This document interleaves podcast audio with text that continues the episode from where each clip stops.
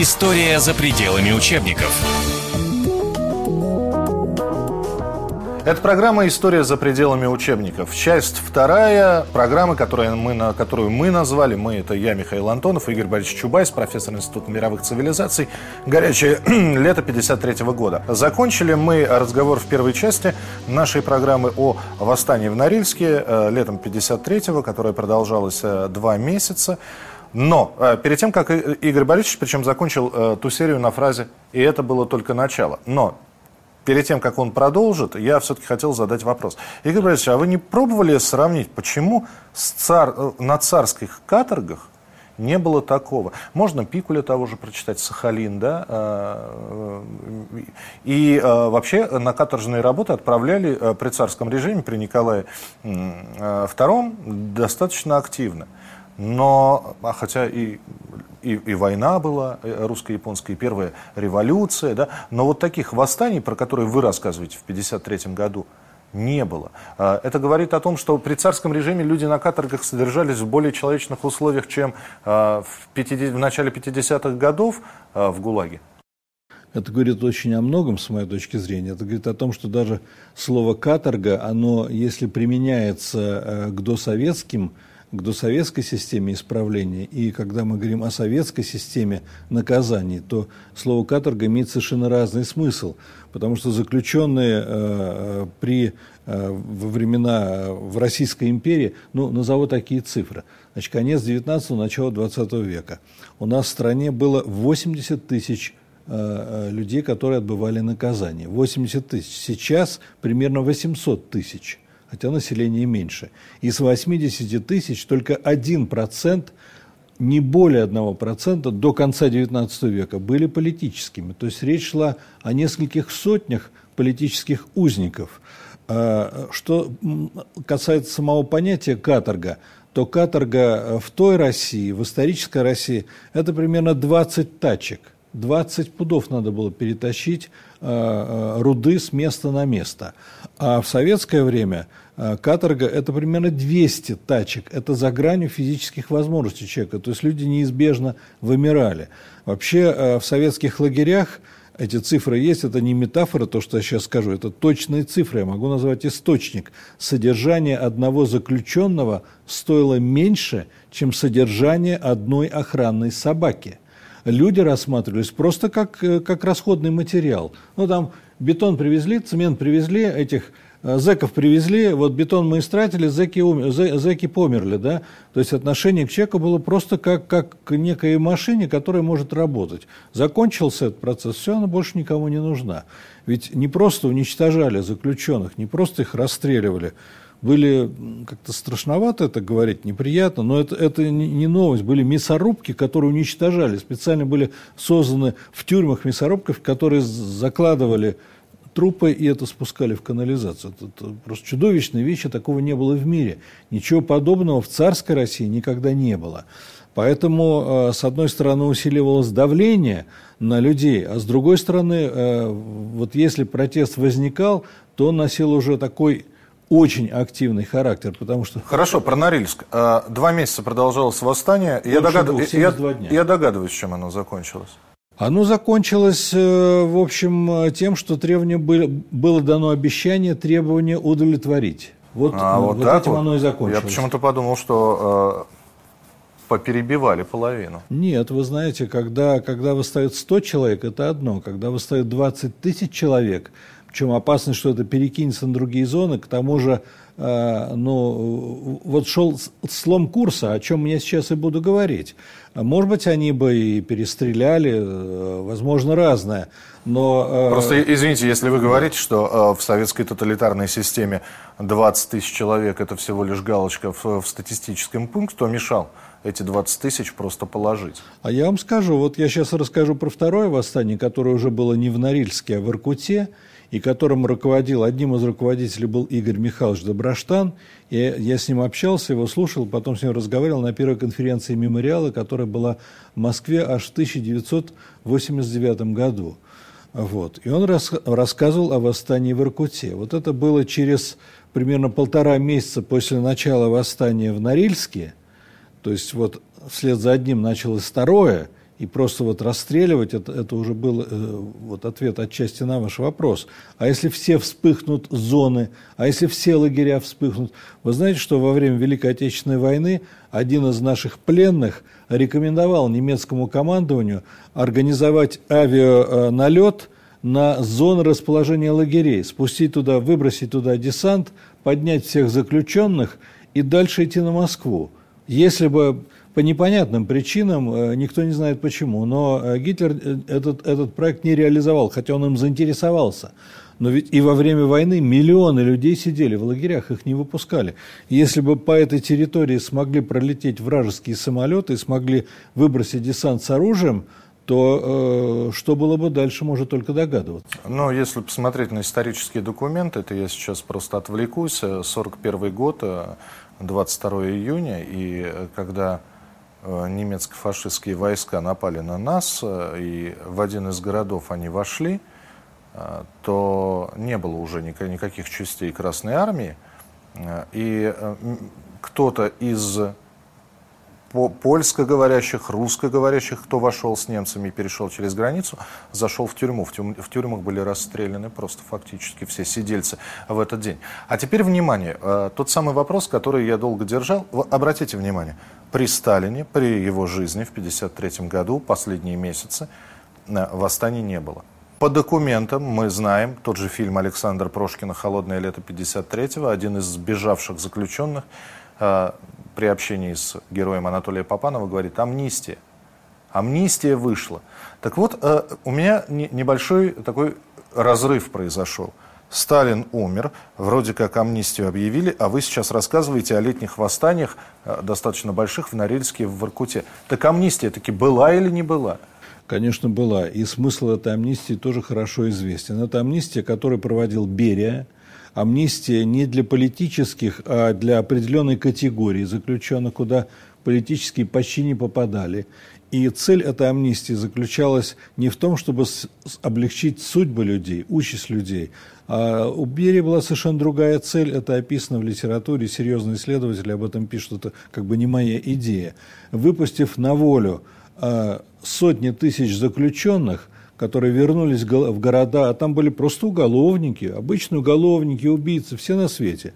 Вот они создали такую обстановку в стране. Я помню Москву, я был очень маленький, я еще в школу не ходил, но есть сцены, которые я помню. Я помню, как в районе э, э, сада Баумана э, я шел с отцом и с мамой э, к родственникам, к тетушке своей, и там вот эти бандюганы били по голове человека. Я это видел. Вот это сцены насилия запоминаются.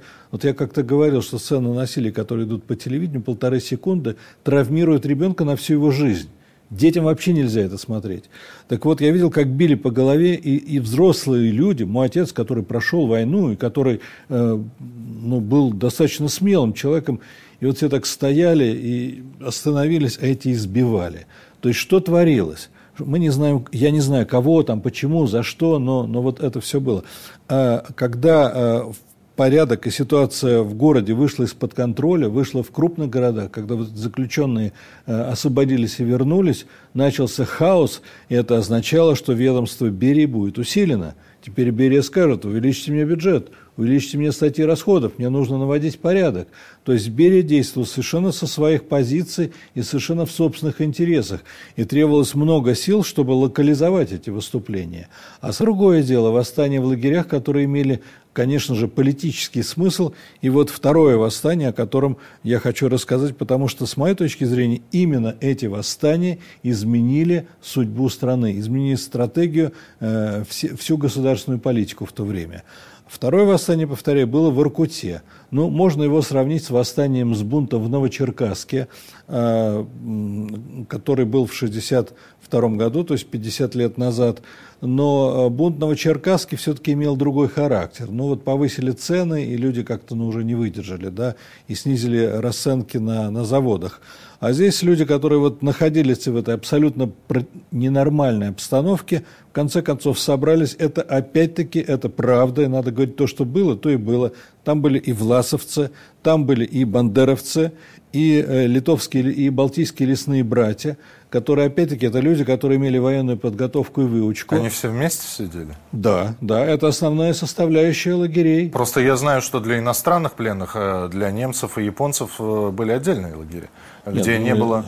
Как раз вот про немецких военнопленных я не, не рассказываю. Я говорю о том, кто составлял а, основу, как бы ядро восставших, повстанцев. Игорь Михайлович Доброштан, который, повторяю, выступал на конференции мемориала, это человек, который был во Власовском движении. И за участие во Власовском движении он и попал в лагеря. Так вот, а, ну, технологию э, этих бунтов, э, наверное, особо описывать э, нельзя, не нужно да и не в этом суть, но в принципе э, вот это уже было восстание вооруженное. Потому что первая бригада, которая вышла, там было шесть бригад в лагере, первая бригада, которая вышла за зону э, и которая пошла на, на работы, значит, она смогла разоружить охрану, и расправиться с охраной, и захватить оружие. А расправиться это убить? Убить. Ну, не, я не знаю там подробности, может быть, их там... Не, ну просто понятно, люди ну, погибли. Да, да, да. Ну, и, ну, может быть, и не погибли, я, я не могу это утверждать, но а, они взяли контроль, э, управление вот, ситуацией в свои руки, то есть они избавились от охранников. Потом вторая бригада выходит, они по очереди выходили. И уже первая бригада, которая была с оружием, расправилась с охраной второй. И вторая бригада. И постепенно так весь лагерь оказался под контролем э, узников. И э, очень быстро в руках заключенных оказался и начальник лагеря, и вот отчасти ответ на ваш вопрос, что было в той России, что было э, в советской России, и э, начальника лагеря хотели, конечно, расстрелять. Тут точно есть источник, его хотели расстрелять, а он взмолился и сказал, что вы можете меня расстрелять, я столько всего натворил, что я заслужил это, но вы поймите, что у меня брат сидит в таком же лагере, как вы, что я не выбирал, что это вот так вот получилось, он такой же узник, как вы. А кроме того, самое главное, я вам покажу дорогу на Воркуту, я знаю, где что расположено, как обойти э, охрану и так далее, и так далее, и я вас проведу на Воркуту. И вот, э, вот повстанцы вместе с начальником лагеря, который был очень важным человеком, который разбирался в этой ситуации, и они захватили, и они пошли на Воркуту. По дороге на Воркуту они освободили еще целый ряд лагерей. И э, в городу подходило уже примерно 100 тысяч заключенных. И когда э, вот командование НКВД разобрало ситуацию, сначала бросили НКВДшников, чтобы они все это дело остановили, но НКВДшники, они, они очень э, лихо действуют, когда народ не вооружен, а против вооруженных они оказались неспособны, они разбежались. Потом против повстанцев бросили танки, воинские части, но танки увязли в этой тундре, они не смогли там двигаться. И в конце концов в 20 километрах от города был нанесен авиаудар, была брошена э, авиация, военная авиация, которая разметала повстанцев, разорвала их и, э, и, так сказать, вот этот протест был, с протестом было покончено. Они шли на, Воркуту, на Воркуту, потому что начальник и кто-то еще им подсказал, что там очень мощная радиостанция, по которой они собирались обратиться ко всей стране и собирались обратиться за рубеж и к Организации Объединенных Наций, рассказать о том, что творится в лагерях, что происходит, когда люди, часто люди вообще невинные, или люди свои взгляды находятся в нечеловеческих условиях. И, э, кстати, весь парт госаппарат из Воркуты бежал. Частично бежал, частично их эвакуировали, потому что, потому что это огромная сила, которая шла на город. А, Доброштан рассказывал, и здесь, кстати, существует расхождение, потому что я обсуждал этот вопрос э, с начальником Э, руководитель нашего архива, Миронов, если я не ошибаюсь, да, вот, мы с ним это обсуждали, он сказал, ну вот это, это маловероятно. А что, собственно, маловероятно? Доброштан уверял, что самолетом штаб повстанцев, часть штаба повстанцев возили на переговоры в Москву, в Кремль. И они разговаривали с руководителями Компартии и формулировали свои требования. Ну, вот Миронов считает, что э, это, это почти исключено.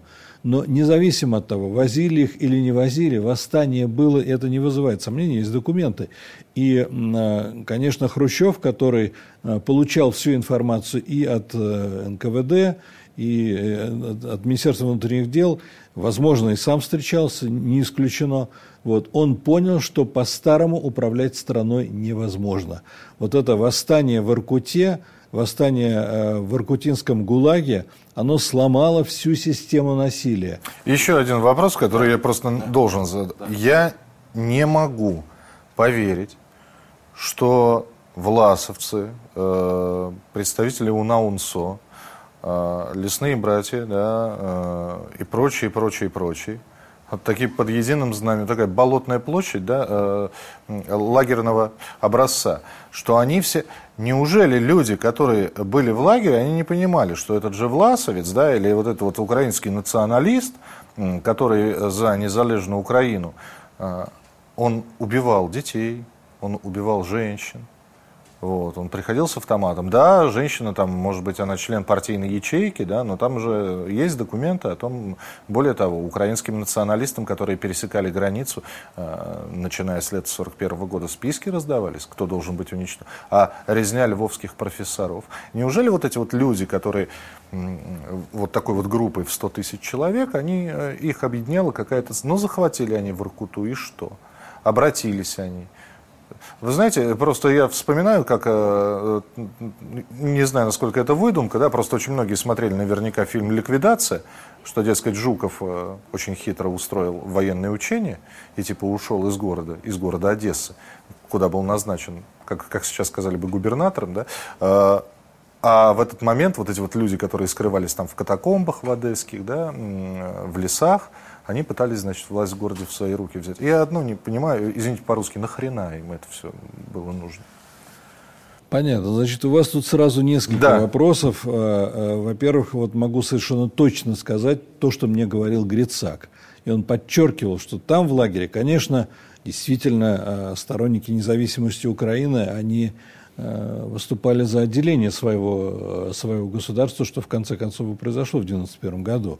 И, и в этом смысле их интересы отличались от интересов власовцев, хотя... И это было, наверное, единственное достижение, потому что Украина на протяжении своего существования переходила то в Российскую империю, то в Польскую, то, ну, в общем, какая, такая страна, которую дербанили со страшной силой. Ну да, да, это, это отдельная история, но э, вот Грицак мне, я, как вы понимаете, там не был в это ну, время. Я, я понимаю. Вот, но Грицак э, совершенно ясно говорил, подчеркивал, потому что у меня всегда российская патриотическая позиция. Когда я разговариваю с Грицаком, когда я разговариваю с кем угодно другим, э, на Западе, в России у меня позиция патриотическая. И вот он, э, так сказать, подчеркивал, что мы, что русским в лагерях очень помогли, что они нашли общий язык, и э, ведь вообще эти лагеря, там их же смешивали с урками, их же смешивали с уголовниками. Те, значит, травили политических. Вот э, что касается э, власовцев и бандеровцев, они смогли себя поставить так, что они э, не стали вот рабами уголовников, и они смогли друг с другом договориться. Что же касается преступлений, о которых рассказываете вы, то здесь очень много документов не опубликовано, это предстоит еще изучать.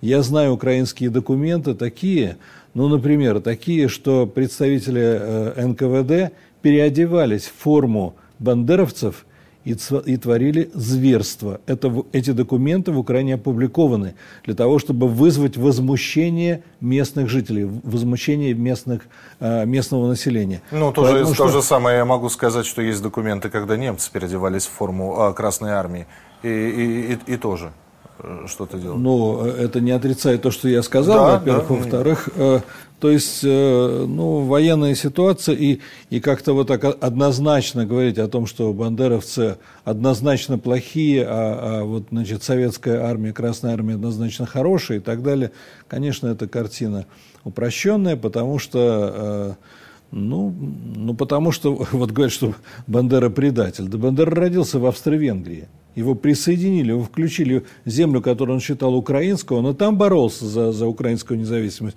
в условиях австро-венгерской государственности, и э, а стал он в результате частью советского государства. То есть положение этих людей было очень, очень сложным. Или Скоропадский, который был фабрикантом, и советская власть отобрала у него все земли. Понятно, за что боролся. Но не только э, речь никогда не идет о таких случаях только о деньгах. Есть еще определенные идеи, потому что борцы за деньги, они вообще по-другому выглядят, и э, совершенно другие политические проекты у них возникают.